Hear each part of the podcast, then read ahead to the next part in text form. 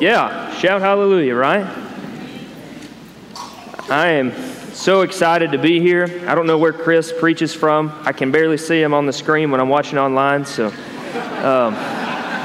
I don't know what kind of camera y'all are using. Um, wow, we are excited to be here, and it's um, it's going to be hard for me not to be emotional to look out and see everybody's faces when you've been in a place for the last year or so where. Um, Chris's sermon last week talked about the importance of knowing someone's name. You don't know anybody's name, and they don't know your name. And you barely know how to ask, how to say, or what is your name, because you're learning a new language. Um, and so to see people that I know and that know me, so encouraging. To see uh, for my family, uh, Ad, or Mila was only six months old when we left here. Today she celebrates two years. Um, and so it's amazing how time does fly. Uh, I was putting on this jacket also for the first time in a, in a long time because I wasn't about to wear a coat like this in the, in the tropics. Um, and I reached into the pocket and I found my name tag. and so um, this is kind of special because when I got this name tag, we were going under a, a big change, a big transition, a merger, so to speak, a, a, a uniting of a congregation that would never look the same. It says East Brainerd Church of Christ, Iglesia de Cristo. And we welcomed in 100 plus new members of this body. That now we are bilingual, multicultural, multi ethnic. And I can actually talk to some of you guys now. so that's pretty special. Um, I want to just commend you for that. As someone that's been living abroad, um, only seeing news from home via television or uh, reading it on the, on the internet, or sometimes hearing about it from the local people there asking me what, what's going on there.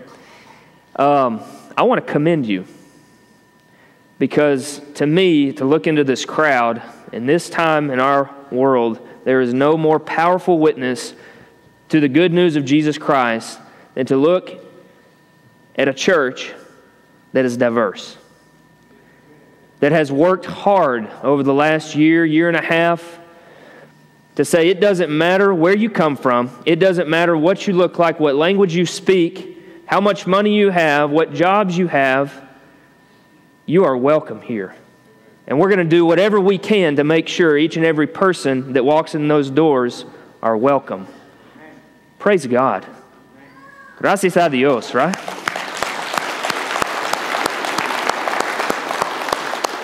And so while many others are trying to figure out how do we live in a very global world, I'm proud to say that I know East Brainerd is going to be one of those and is one of those beacons that says this is how you do it.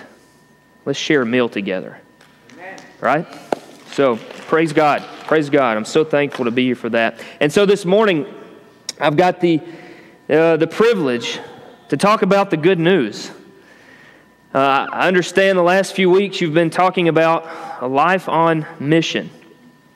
A life on mission. And um, what I've learned and what I believe that is essential for a life on mission is to have a gospel shaped heart.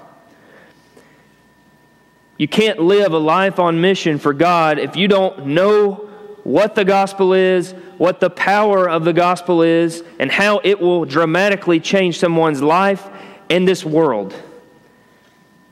And so, if you want to live a life on mission, you've got to have a gospel shaped heart. And so, this morning, I want to talk about the good news. I'm going to talk about the good news and remind us just what it is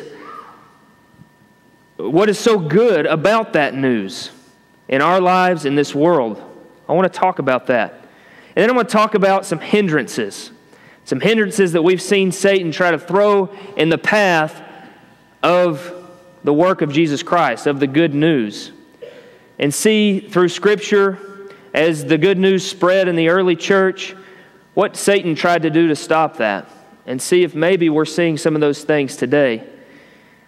But this morning, I want to, to really share and remind us what is so good about the news that we all believe in. You've had some, some words that Chris has thrown out to connect and to serve and to tell. And to have a gospel shaped heart is one that has eyes open to connect with people, to serve people, and to tell them that there is hope in the world. Um, some of you have already gotten to see my two girls, and I learned some lessons from them this year. They taught me many things. Um, some of you will see the gray hair that I've returned with, so I've learned many lessons from them. But my daughter, Adeline, who's three and a half, turns four in December. Um, we walked a lot of places while we were in San Jose uh, to language school and to the grocery store and, and various places. So I had a, a, really great opportunity to, to walk alongside my daughter, literally walk up and down the streets as she explored the world around her. And as I was gripped with fear every time she would step into the sidewalk and head towards the road and all these cars, because everything was, was a big city, concrete everywhere. Well, one day we were walking to the panaderia uh, that was just a, a block from our house, the, the bread store and there was a man lying on the side of the road, and he was uh, he was obviously homeless. He was asleep, and he had covers all over his head. And as I was walking, uh, as every good missionary does, you separate your children from that, right? and so I said, okay, I don't want you to come walk on this side. So I'm walking, and, and he's right there in our path, and we walk beside him, and she looks, and she can't help but look. And just as children do, she said, What's wrong with him? Why is he sleeping outside? And so I explained, you know, he don't know about his life, but I know that he he's lacking maybe some family, some money to be able to have a home, a bed. And she said, Let's pray for him, Daddy, so that he can find a mommy and daddy. That's a gospel shaped heart, right? my natural reaction was to separate myself from brokenness. And my daughter, who was not even, barely three years old, said, Let's get close to him. Let's pray for him. That's how you connect. That's how you serve. That's how you tell people in this world that, that's broken that there's hope, that we have a God that can change your life and your eternity. So let's have a gospel shaped heart. What does it look like? I was sitting um, in, in Scripture. We're going to go through a lot of Scripture this morning. I'm going to just tell stories because I love to tell stories. Um, I was in a room with uh, a local preacher there uh, in Costa Rica, and he had made a contact with a family, a, a man and a woman. The woman had been coming to church, and her it, this was her uh, boyfriend. He uh, wasn't a Christian, but he'd been coming to church, and this preacher had been studying with him for several weeks and months. And he invited me to come along for a few weeks. So I got to join him and, and learn from him. And we were sitting in their back room, real small house, and uh, sitting around the table. And for the last month, the, the preacher had been studying baptism. He'd kind of gone through the various, well, the plan of salvation. He'd reached the point of baptism. And he had done many, many lessons. And I could tell that he was kind of thinking, okay, I don't know what much to say here. This guy's got to make a decision. But one of the lessons that he gave, uh, he was on this particular night giving examples of why we should be baptized. Or look at the people in Scripture that were baptized. Um, and so, because they were baptized in response to hearing the good news, we also need to be baptized. And so, the man turned to Acts chapter 8, and it's a story that we all know uh, the Ethiopian eunuch. And he goes through the whole story and he really hones in on the last part that says, You see, this man was baptized when he heard the good news of Jesus. And I watched the man's face, and it was like a brick wall, it was stone wall. While I'm reading the story and I'm thinking about what is going through the eunuch's mind that says, I'm in the middle of the desert, but here's water, let me jump out and, and jump in the water um, I'm thinking this guy is not, he's missing something here. There's something missing from this message that, that maybe the preacher just didn't emphasize. So I just asked him a question because there in the scripture, after Philip approaches the chariot and they've been talking, they're reading through Isaiah, it says he heard, after the eunuch heard the good news of Jesus Christ, he believed and he said, Here's water. What keeps me from being baptized? So I asked the guy, What is so good about the news that the Ethiopian eunuch heard? That he would just jump out of the chariot and be baptized. Sometimes it's easy to emphasize the, the action or the rituals or the, the very essential parts of our Christian faith, but we gloss over what the heart of those actions are, and that's the gospel. And so this guy looks at me and goes, I don't know, what, what was so good about it? Well, let's think about this. The Ethiopian eunuch was coming from Jerusalem at the time of Pentecost. He was there to worship because he wanted to be a part of the family of God. He wanted to worship God. He believed. He no doubt heard a little bit about what had happened during that time with Jesus on the cross and this rumor about a resurrected Lord. But he's left the temple area and he's reading Isaiah. And one of the things that we know about this man is that he is an Ethiopian, therefore not a Jew, and that he is a eunuch. And if you know the old law, I know all, all of us know the old law, in Deuteronomy, it says, that those that are eunuchs cannot enter the assembly of God. We also know, according to the old law, that those that are Gentiles cannot enter the assembly of God. but being a eunuch is even worse than that. And so he came from an area where he wanted to be close to God. He wanted to worship God. He was there at the temple, but we know that the temple was set up where you had in the middle, the Holy of Holies and the, and the worship that would go on. In the middle of the temple, you had the court for the men, the court for the women, and progressively it got uh, farther away from the, the, the middle to where God was. You had the Gentile or the proselytes, those that had professed faith in God but weren't Jews. They were on the outer wall there. And then you had the part for those that were unclean. So this guy was unclean. He wanted to be with God. And when he came to Jerusalem to worship, he got to stand on the outskirts of what was going on in the center, far away from God. Everybody looking at him, no, you cannot be a part of the assembly. And he's jumping up and down trying to see what's going on because he so desires to be a part. And so Philip enters in to the chariot and says, do you understand what you're reading? And he's reading about the Lamb. How can I understand unless somebody explains it to me? And he says he starts with that very chapter. And we know if you continue on in Isaiah, and I think this is what Philip did uh, in chapter 56, it talks about that all Gentiles, when the Messiah comes, all Gentiles will be welcomed in. Not only that, it goes and specifically says that even eunuchs will be welcomed into the family of God. Don't you know that as soon as he heard that, he probably saw a little puddle in the middle of the desert and said, Listen, I'll do whatever you want me to do because I want to be a part of the family of God. So, okay, die. Let's be buried. And let's rise anew. And you're a part.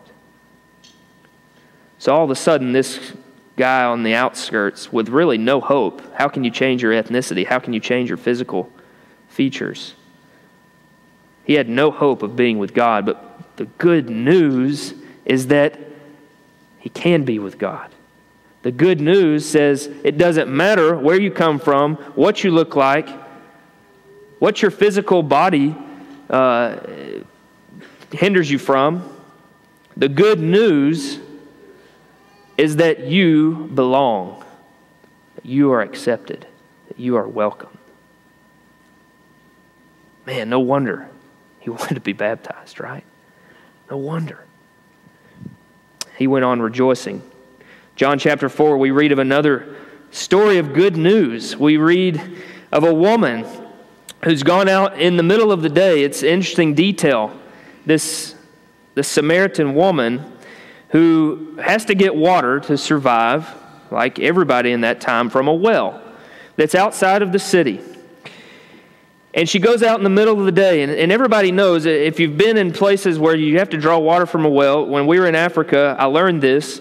Um, the women drew the water, And they would go out in the mornings and the evenings. Nobody went in the middle of the day. Why? It was hot. you had to walk a long way, you had to carry a lot of water back. So it was hot. So nobody went in the middle of the day. This woman went in the middle of the day. And she was alone. That's the other thing you don't do when you go to draw water. You don't go alone for a couple of reasons. One, for safety. Women always traveled together to draw the water, it was safer that way. Another reason is for community. I remember Bill Sampson being there in, in Zambia with us one point. We were sitting around. He saw these women walking with the water on their heads back to their village, and he asked them, How many times a day do you do this? And they said, We do it three times a day. Well, how far is the well? Oh, it's just a, a kilometer. Uh, three times a day carrying 40 liters of water. That's a lot. It's heavy. I tried. Um, but they did it together. It was their way of having community. So, what does this tell you about this woman? She's Samaritan. She leaves the city in the middle of the day alone. She has no one. She's an outsider. And, and really, there's just probably one exit out of the city. Everybody knows that she's going, and so she feels this immense amount of shame every time she has to go and get the necessities of life. She's just covered in it. Well, we know the story. Jesus is there. She's drawing water. They have this beautiful in, in, encounter. He talks about this living water. And she asked, Well, where is this living water that I don't have to be coming out here every day? because for her, that was so embarrassing. Why was it embarrassing? Well, Jesus said, Well, come, bring your husband. And immediately we know what her response was. Well, I don't have one. He goes, You're right. You have had five. And this one that you're with now is, is not even your husband. And so, she, like anybody who's been embarrassed or wanting to hide anything, you change the subject, right? And she starts talking about where we worship. All of a sudden, this outsider Samaritan woman becomes a theologian in worship. We work, some say worship on this mountain in Jerusalem, blah, blah, blah. Jesus says, wait a minute. You're, you're missing something. I know who you are. This woman is ashamed of who she is. I know who you are. And she says, Yeah, one day the Messiah is going to explain all this. And what is so incredible about this story is that if you read through the Gospel of John, you see that the whole book is about you know Jesus making himself known in the world that he is the Messiah. There's all these conversations about the authority, who is he? And Jesus rarely says, "I am he." But in this case, to this woman, the first woman that he, rec- that he himself says, I am the Messiah, is to a Samaritan woman, which we know he wasn't supposed to be talking to, adulteress. There's something that happens there in the good news, in the gospel, that it doesn't matter that Jesus knew everything about her, he made himself known to her. There was a mutual knowing that she had never experienced before in her entire life. She was an outcast. There was no hope for her. There was obviously longing for a fulfillment in her heart as she had tried with man, after man that only Jesus could provide. And the beautiful story to the good news there is that she goes back into the city, and all of a sudden, where did the shame go? Because she's talking to everybody about a man that she met at the well. It says he's the Messiah. That's good news. It's good news that for the outcast, you're accepted. For the unknown, you are known and loved. For the woman that was bleeding for 12 years, she's there in the crowd. She grabs Jesus' garment. It's interesting. Jesus is on his way to make another healing. He's trying to go uh, help a man, Jairus, to see his, his child. And so he's kind of in a hurry because the child's about to die, and he's trying to get there, and his disciples are there, and the crowd surrounding him, and all of a sudden he feels a little tug, and he says, Wait, who touched me? And the, his disciples are like, What do you mean who touched you? There's people all around us. Could have been anybody. On top of that, could you imagine the father of the child saying, Hey, does it matter who touched you? My child is dying. Can you come with me? No, he stops.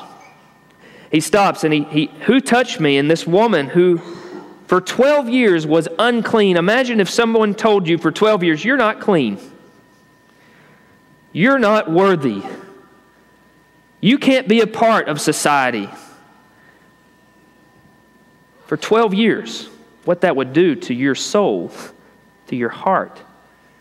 She reaches out and grabs onto hope, and Jesus, in the middle of everybody, restores her to community and says, Your faith has healed you. That was an important word. She was unclean. Christ made her clean. And all of a sudden, in front of all of society, the shame got washed away, the unworthiness got washed away, the uncleanliness got washed away. That's good news for this woman. That's good news for us. We can, we can tell the stories of Zacchaeus, the outsider, the tax collector, the one that only thought of himself, all of a sudden meets Jesus and he thinks of someone else. And he gives away the things that he had hoarded for himself forgiveness and a new purpose received because of the gospel. In Mark, we have a couple of amazing stories of Jesus feeding thousands of people. The first one, he feeds the Jews, and he has 12 baskets uh, overflowing of food for at least 5,000 people. The second feeding story, he's actually feeding Gentiles. And seven baskets of food overflowing. 12 important because Jesus is enough for Jerusalem. Seven, important because it's the number of completion. He's enough for everybody. The good news means abundant life. It means you don't have to fight with your neighbor to get what you want and need because God's love is enough for everyone. There's no competition in a world of abundance. In Acts chapter 19, you see Paul having been in Ephesus. For uh, a couple of years, he's been training preachers in the, in the Hall of Tyrannus, and he's influencing the city in an amazing way. This, this place that has the great god Artemis and a big business with the silversmiths that's covered in witchcraft for just in just a few years of spreading this good news that Jesus is enough, that he's Lord of all, $2 million worth of scrolls that were dedicated to sorcery were burned. Just imagine if $2 million disappeared in our world today, what that would do. Mass panic and chaos, right? And then you get this guy who's a silversmith that uh, Demetrius, he's, he's not really happy. He's not really happy because he's, well, because his god, Artemis, is not being worshiped anymore, correct? That's why he's not happy. People are turning away from the great God. No, he's not happy because he makes the little idols that are used to worship God. And so he gets all of his idol making buddies around. He says, What's going on here? We've got to start a riot because so many people are giving up buying idols that we're losing business. Guys, don't miss what's happening here. The gospel changes the economic world. That's a powerful gospel. That when we share with our neighbors that Jesus is enough, you don't have to compete with anybody, that Christ is all powerful. Put your faith in Him, it changes the world that we live in. So much so that the idol makers were going out of business. Imagine what that could look like in the world today if the gospel was living so powerfully in our world that things like pornography disappeared. You could go on. Uh, Acts 16, the Philippian jailer, Paul and Silas in there singing in the jail. Earthquake comes, shakes the jail. All the prisoners or shackles are released. And we know that this jailer had a responsibility to make sure that the, the prisoners didn't escape. And his life really depended on it. And so when he wakes up and he sees that all the prisoners or the gates are open, he's scared. He says, What am I going to do to be saved? And Paul says, Hey, listen, don't worry. Everybody's accounted for. We're all here. You're not going to lose your life. But this guy is scared to lose his life. And after he says, What am I going to do to be saved? and he's thinking of his physical life, Paul and Silas go and teach him and his whole household about Jesus Christ. And here's what's so fascinating to me. If you read the story in, in chapter 16, they go into his home. They go to the jailer's home. So he actually exits the prison, goes into the home, and eats with his family, shares with them about the good news. And then where, does, where do they go after that? After he and his whole household believed and were baptized? They go back to prison. Paul willingly accepts prison so that this man can know Jesus and his life be spared. They take the path of weakness that to us prison would look like hopelessness. Yet he shame, Christ shames the powerful through weakness. And through weakness, Paul shared the good news. Guys, at the heart of all of these stories, we see the gospel. And I grew up hearing that the gospel is what? The death, the burial, and the resurrection. Death, burial, and resurrection of Jesus that we are invited to when we decide to put on Him in baptism, that we die to self, that we're buried with all of those sins, and we rise again, a new creation, to live in the world to call other people to die, to be buried, and to rise again. And then, if enough people die or buried and rise again, think about the world that we would live in a changed world, a good world. Let's remember what the heart of the gospel is death, burial, and resurrection. Because now I want to move in to some things that when we see and we start to feel passionate about the good news and we're ready to share it with all of those that that don't have it, we see an adversary will come and stand in our way. He'll put up barriers, blockades. He'll try to hinder the growth of the gospel as best as possible. And if you, if you read through the book of Acts, you see various ways that Satan tries to hinder the growth of the gospel. And I want to share a, little, a few of those, make known a few of those, because I think we're seeing some of those even today early on, after the day of Pentecost, and thousands have come to know Christ, it doesn't take long for the disciples, for the apostles, to start experiencing persecution. Peter and John taken in, slapped on the hand, said, Quit talking about Jesus. Flogged, put in prison, and these uneducated fishermen say, it's better for us to obey God rather than man. And after they're flogged and imprisoned, they go right back out and do exactly what they were told not to do. They continue to spread the good news, but persecution increased. Uh, we see that, that there was such a great persecution that Christians started to scatter. They scattered, but here's what they didn't do they didn't just hide in their homes, they scattered, and it said that so did the good news. It spread throughout the region through these people because of persecution. You see, what Satan is trying to do here is to, to throw fear in the way of the spreading of the gospel. Let's try threatening them with, with physical beatings, with jail time. Let's, let's start threatening them with a potential for death, and let's see what happens. Well, we know what happens. They continued to spread the good news. We see in chapter 10, Peter is, is, has the potential here uh, to become unclean ritually as he enters in the house of Cornelius, a Gentile, uh, a pork eater. Uh, he has the opportunity to, or he could, to fear, to fear ritual uh, uncleanliness, to fierce social rejection from his peers, his Jewish peers. But he, he enters in the home regardless of what he might come out with. thinking that he is unclean, thinking that he may be a little dirty. I think Chris preached about that a couple of weeks ago, getting dirty. Peter got dirty with Cornelius, but the Holy Spirit covered it all. And the whole household was baptized. And he goes back and convinces everybody else hey, listen, this whole deal about ritual purity, there's something more to that. God's concerned about the heart.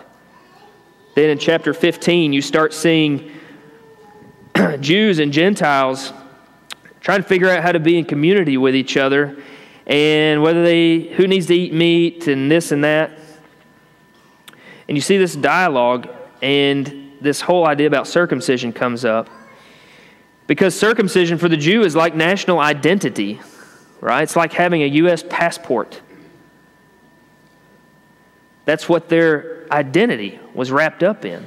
And all of a sudden, these Gentiles think they can be a part of our nation. They can be part of the family of God without being circumcised. Hmm.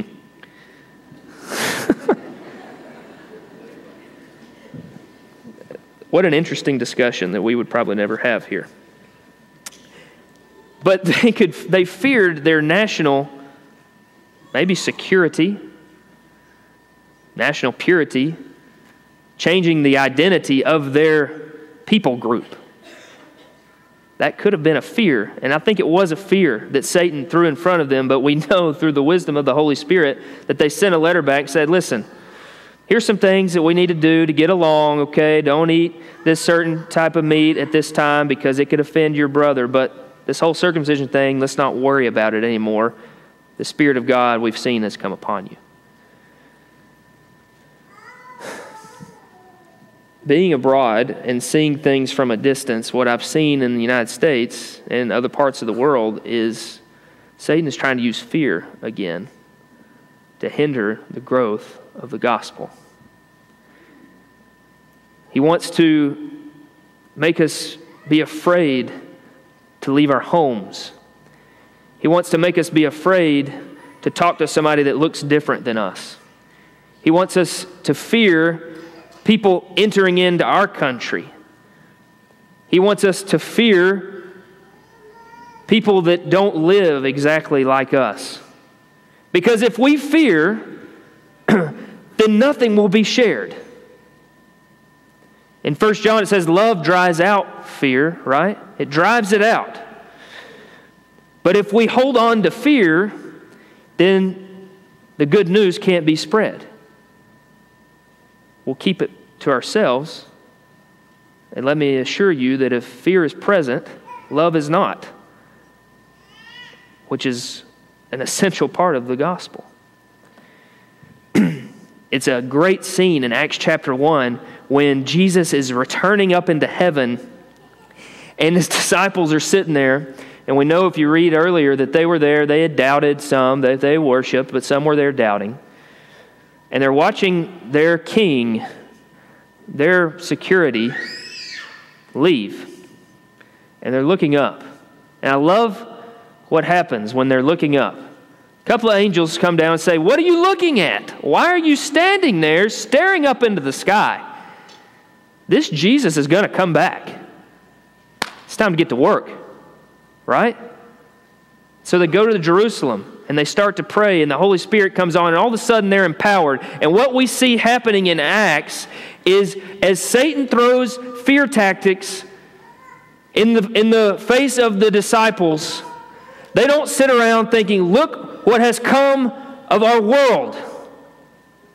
Look what it's come to. Look what horrors are there. Look how bad we are spiritually and morally. They don't sit and say, Look what has come of our world. They say, Look who has come into the world. They're not focused on the fears, they're focused on Jesus who drives out fear. Guys, that's a hindrance to the spreading of the good news when we are gripped with fear to the point that we forget that Jesus Christ is more powerful. He's more powerful. And He loves those people that we are fearing.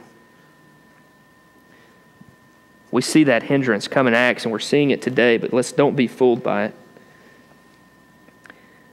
Another hindrance to the gospel we see is self righteousness. Again, in Acts chapter 5, we see Barnabas. He's giving all of these God. He's known as a very generous man, and he's doing this and he's receiving praise.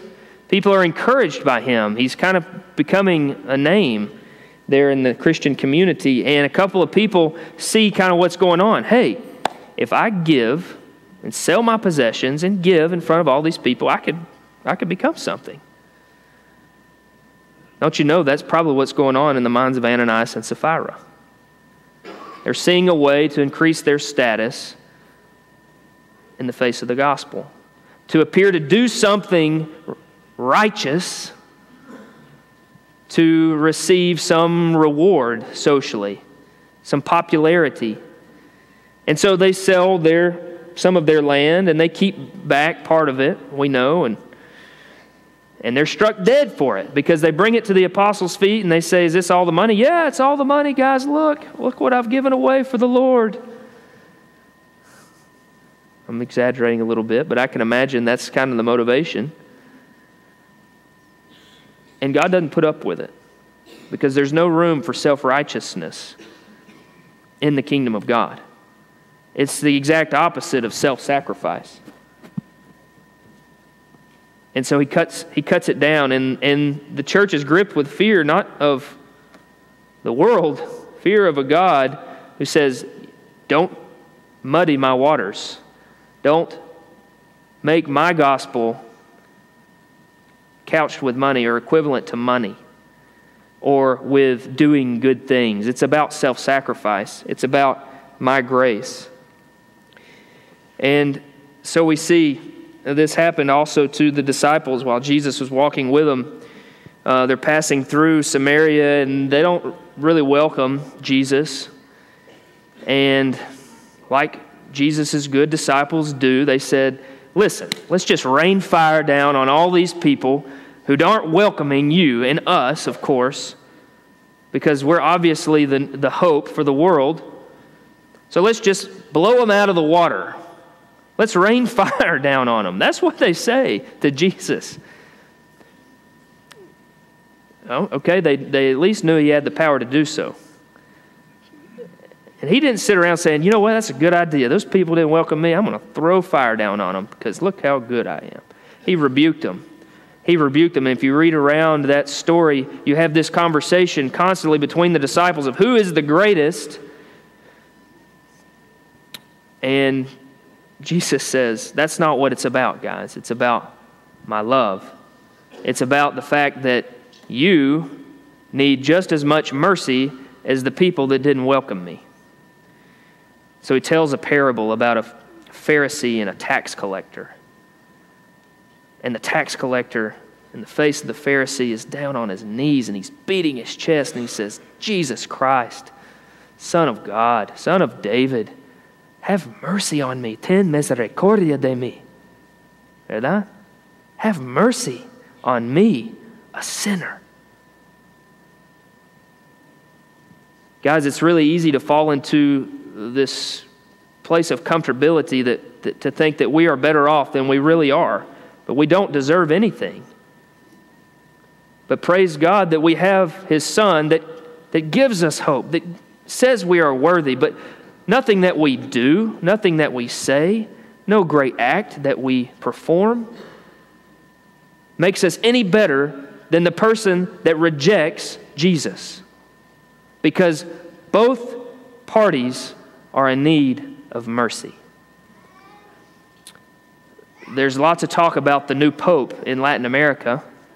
And he's got some, he's done some incredible things, some very non traditional things. And he, he wrote a book. Um, that came out this year. Said, uh, El nombre de Dios es misericordia. The name of God is mercy. And uh, there's, it's an interview between him and, and a guy there that's asking him questions. And you can imagine a man doesn't get to be pope without serving many, many years within the Catholic Church taking confessions. And so there's a question asked to the Pope, and he says, after thousands and thousands of confessions, how do you not become prideful And how do you not become discouraged? And this is the passage that he quoted. He said, Before I go into the confessional booth, I pray this prayer Jesus Christ, Son of God, have mercy on me, a sinner.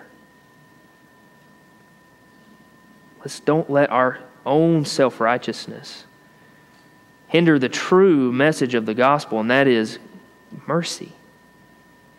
That we are all in need of it. And because we are all, in need, all in need of it, we can share it freely with others. That's the heart. That's death. That's burial. That's resurrection. Yeah, I, I don't even have a watch. Sorry, guys. Um, um, I just get, we just got to keep going with the good news, right? Uh, another hindrance that we see, and we've seen it in our lifetime too, is this idea of division. Uh, as the church grows in Acts, Satan's throwing out all the stops. I mean, he's trying, he's employing every method that he can to try to keep the, the growth of the gospel. And so in Acts chapter 6, you see a fight break out, basically, between the Hellenistic Jews and the Hebraic Jews. Um, they are not getting, the widows are not getting the food that they need, and there's kind of this cultural battle going on. Because if fear is not going to work, if self righteousness is not going to work, then the next best thing is let's just divide the people of God. And there's nothing better, it was nothing better in my house growing up um, that, to divide than food, as me and my brothers would compete for who, who would get the most, or the big turkey leg on Thanksgiving, um, to the point that my grandmother had to have a six legged turkey one time to have us all have a turkey leg. No, he tries to divide culturally. And the wisdom of the Spirit, the, the apostles there appointed men, we know how they diffused the situation. They served they served to get past that division. Um, when there is the temptation for division, there's always a competition. In the animistic world, which is one that we'll be visiting, we'll be living in in Peru, we lived in in, in Zambia, there's always competition for the things of life that you need uh, food, water, shelter, health care. Uh, the worldview says there's not enough in the world, so I've got to compete for those things to survive, where you're even competing with your own family members to get the things that you need to survive. And that game looks like uh, going to a witch doctor or getting some sort of potion and cursing your neighbor, cursing your wife, uh, your children, so that they don't get more than what you get. That's the game. Now, kind of sounds a little bit similar to our, I don't know, economic practices here with materialism. There's not enough, so we've got to get more. And we've got to get it before someone else gets it. This constant competition. I've got to sell more than my competition so that I can have the bigger house and I can get the better car. Our exchange is money rather than potions. But you have this competition. Or maybe more appropriately for, uh, for the Christian realm, we have this competition between different tribes of faith, different denominations. We've got to have a bigger building. We've got to have more people in the building. We've got to do this service project. They did, they did this, so we've got to match that and do more. And we have this competition with people that are already professing the name of Jesus. We've got better ideas, theologies, practices. But division will hinder the gospel. It has. How many people in our world, in our United States, that look at Christianity and say, Why do I want to be a part of that? I'll fight just as much as my parents did growing up. I don't want to be a part of that. Look at how divided you are. There was a, a book written in the last 20 years that, that desired to draw lines of fellowship. And one of the the things, one of the passages that the author uses to dictate lines between people that profess Jesus Christ uh, is a passage in Mark. And in in Mark chapter 9, you have this discussion between the disciples that says, uh, who's going to be the greatest? Okay, there's this competition going on. I want to be better in the kingdom. I want to sit at the right hand. I want to sit at the left hand. Who's going to be the greatest? Jesus rebukes that. He shuts it down. And then in the next section, in verse 38, chapter 9, the disciples run up to Jesus and say, Hey, we saw somebody. He was casting out demons in your name. He's not one of us. What are we going to do about it? Will rain fire down on him too? What does Jesus say? No one can perform a miracle in my name and in the next breath curse me. If he's not against us, he's, if he's, he's for us, no one can give you a cup of water in my name and be against me. One of the ways that Satan desires to hinder the spread of the good news is to create division, to create division within our churches, within the larger realm of Christianity, so that the world will see that we really don't believe that Jesus believes in love and unity. So they won't even think about entertaining a conversation about our God. But we gravitate at times to division, to competition. It happened to me even in language school around a bunch of missionaries that came from a variety of backgrounds uh, within Christianity. a bunch of missionaries are sitting in language school trying to learn Spanish, and all of a sudden we're trying to compete with each other. Like we don't all have the same goal in mind, but I want to be a better Spanish speaker than you because I want to have a more successful ministry than you have. Man, Satan works so deceitfully and, and, and cunningly. And we, a bunch of us, started recognizing it because it was stressing us all out that, hey, I didn't get a good grade on this test, but you did. Man, I'm going to be a horrible missionary. We had to confront each other and say, guys, what are we doing? In a year, we all hope to be going carrying this message of good news in a different language. So let's stop competing and let's start encouraging each other. Let's start working together. Let me tell you, it takes death and burial to be able to get to that point. It takes sacrificing your own ambitions, your own thoughts at times of superiority to get to the point where you can look across the table of someone that, that's different than you and choose to love and choose to work together. The division is a tool of Satan. I want to close with, with a couple of, uh, one more tool. Uh, human strength is a tool that Satan will use to try to, to hinder the gospel. Man, this thing doesn't want to stay up. Um, human strength. It says, through power, human power, we can change the world. That's not working out very well in the world right now. It hasn't worked out in history. Because in Corinthians it says that weakness will change the world. And we know in Mark chapter 8, you have this gospel that Peter has where he's excited because he's with the Messiah. They're going to become powerful. They're going to overturn Rome. They're going to bring uh, restoration back to Israel.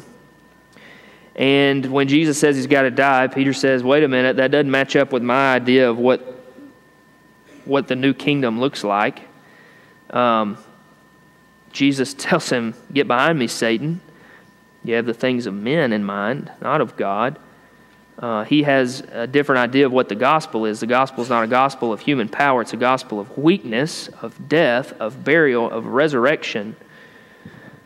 Because then he tells him, if you want to be my disciple, you've got to take up your cross. You've got to deny yourself and follow me that this is the gospel and this is what i want to say to us this morning is that we have an amazing powerful message that has the potential to change lives and change the world but if we don't share it and spread it in the lord's way then it's not the lord's work that we're doing if we try to force things through human power through power structures that are present in our world and we think that's going to be the answer, that's going to bring about change, positive change in the world, then we're wrong. We're mistaken. We've bought into the lie that we can change our situation. But we cannot. We must die. We must be buried so that we can rise again and accept that Jesus Christ is the one that will change the situation. Guys, this is the gospel that Satan so desires to hinder because he knows that it will change everything. I want to have a, a, a prayer that I want to read and point out a couple of things because this is something that was brought to my attention while I was gone. This is Ephesians chapter 3. Ephesians chapter 3, Paul is writing a prayer to the Ephesians. In verse 14, it says, For this reason I kneel before the Father, from whom every family in heaven and on earth derives its name. In 16, I pray that out of his glorious riches he may strengthen you with power through his Spirit in your inner being, so that Christ may dwell in your hearts through faith. And I pray that you, being rooted and established in love, may have power together with all the Lord's holy people to grasp how wide and long and high and deep is the love of Christ, and to know that this love that surpasses knowledge, that you may be filled to the measure of all the fullness of God. Now, to him who is able to do immeasurably more than all we ask or imagine, according to his power that is at work within us, to him be glory in the church and Christ Jesus throughout all generations, forever and ever. Amen. It's a, there's an interesting part of this prayer that for a long time I, I kind of didn't see until somebody brought it to my attention. For many years, I've prayed and I've heard prayers prayed that God would strengthen us that God would strengthen us to endure whatever situation that comes our way, difficult situation, to survive the world around us, um, that God would strengthen us. That's a common prayer, right? we probably, some of you probably prayed that for your life. Please, God, give me strength. And I don't think that's a bad prayer, but that's not exactly the prayer that Paul is praying here in verse 16. Let me read it again 16 and 17. Listen closely. I pray that out of his glorious riches he may strengthen you with power through his Spirit in your inner being. Verse 17. So that, now this is a very important word. In fact, I spent weeks trying to learn how to use so that in Spanish. It's actually a lot more complicated than what it sounds. So that, or para que, ¿verdad? Uh, the grammar rule says that those words mean there's a purpose involved here proposito. There is a purpose for what's about to be said. There's a purpose for the prayer for power, for strength, for the power to dwell in us. So that Christ may dwell in your hearts through faith. Look what Paul is asking strength for. He's not asking strength for power to survive the world. He's not asking God to strengthen the church to endure a difficult situation. He's asking strength to survive the power of the Spirit that is within us. I heard it described that the, that the Spirit, the power of the Spirit, is like a nuclear material in a paper bag, and that we are the paper bag. Okay, a paper bag doesn't stand a chance with that type of power within it. Right, Henry? So, of course, we need to ask God to strengthen us to survive the power that is Christ's Spirit dwelling within us. I don't understand that kind of power. But I know and believe and hope that that power is the power that will bring change into this world, that will feed the hungry children that will sit down with a refugee and say, Man, I have no idea what it's like to be cast out of my home. Can you tell me about it? Power to not worry about what happens politically, that God is in control. And it says, to know this love that surpasses knowledge, I want you to think for a minute what is the most loving thing you can think about doing? Just think for a second. Think about what is the most loving thing you could imagine doing. Hard, loving thing. It would be really difficult to do this type of love. Got it? It's more than that, it surpasses that. That's the power of the love that dwells within us as Christians. That's the power that we need to be strengthened to survive, to dwell within us. And when the power of God is fully dwelling within us, that we have been strengthened and matured as the body of Christ, that we are fully indwelling the power of Jesus Christ, then there is nothing, nothing, nothing, nothing that will stop the gospel. Not death not sickness, not anything. And that's what I hope to see in Peru. I hope to see families of believers like East Brainerd that says we're about the gospel, that we're going to live a life on mission with a heart shaped, with a gospel shaped heart, where we can see the world as Christ did and say, Look who has come into this world. It's about death, burial, and resurrection, guys. And, and I want to extend an invitation. If you haven't started that journey of dying and to self, burying all those things that you don't need anymore, that are useless, and living a resurrected life, if you haven't started that journey, we've got the opportunity this morning to put on Christ in baptism. And let me tell you that that doesn't end there. The baptismal life continues every day as we decide to die to self and to bury the things that we don't need and to live the resurrected life. And so I want to extend that invitation and I want to invite us all to live a life on mission, to invite others in, to share with them the powerful, life changing message of Jesus Christ. It's good to be with you. Let's stand and sing.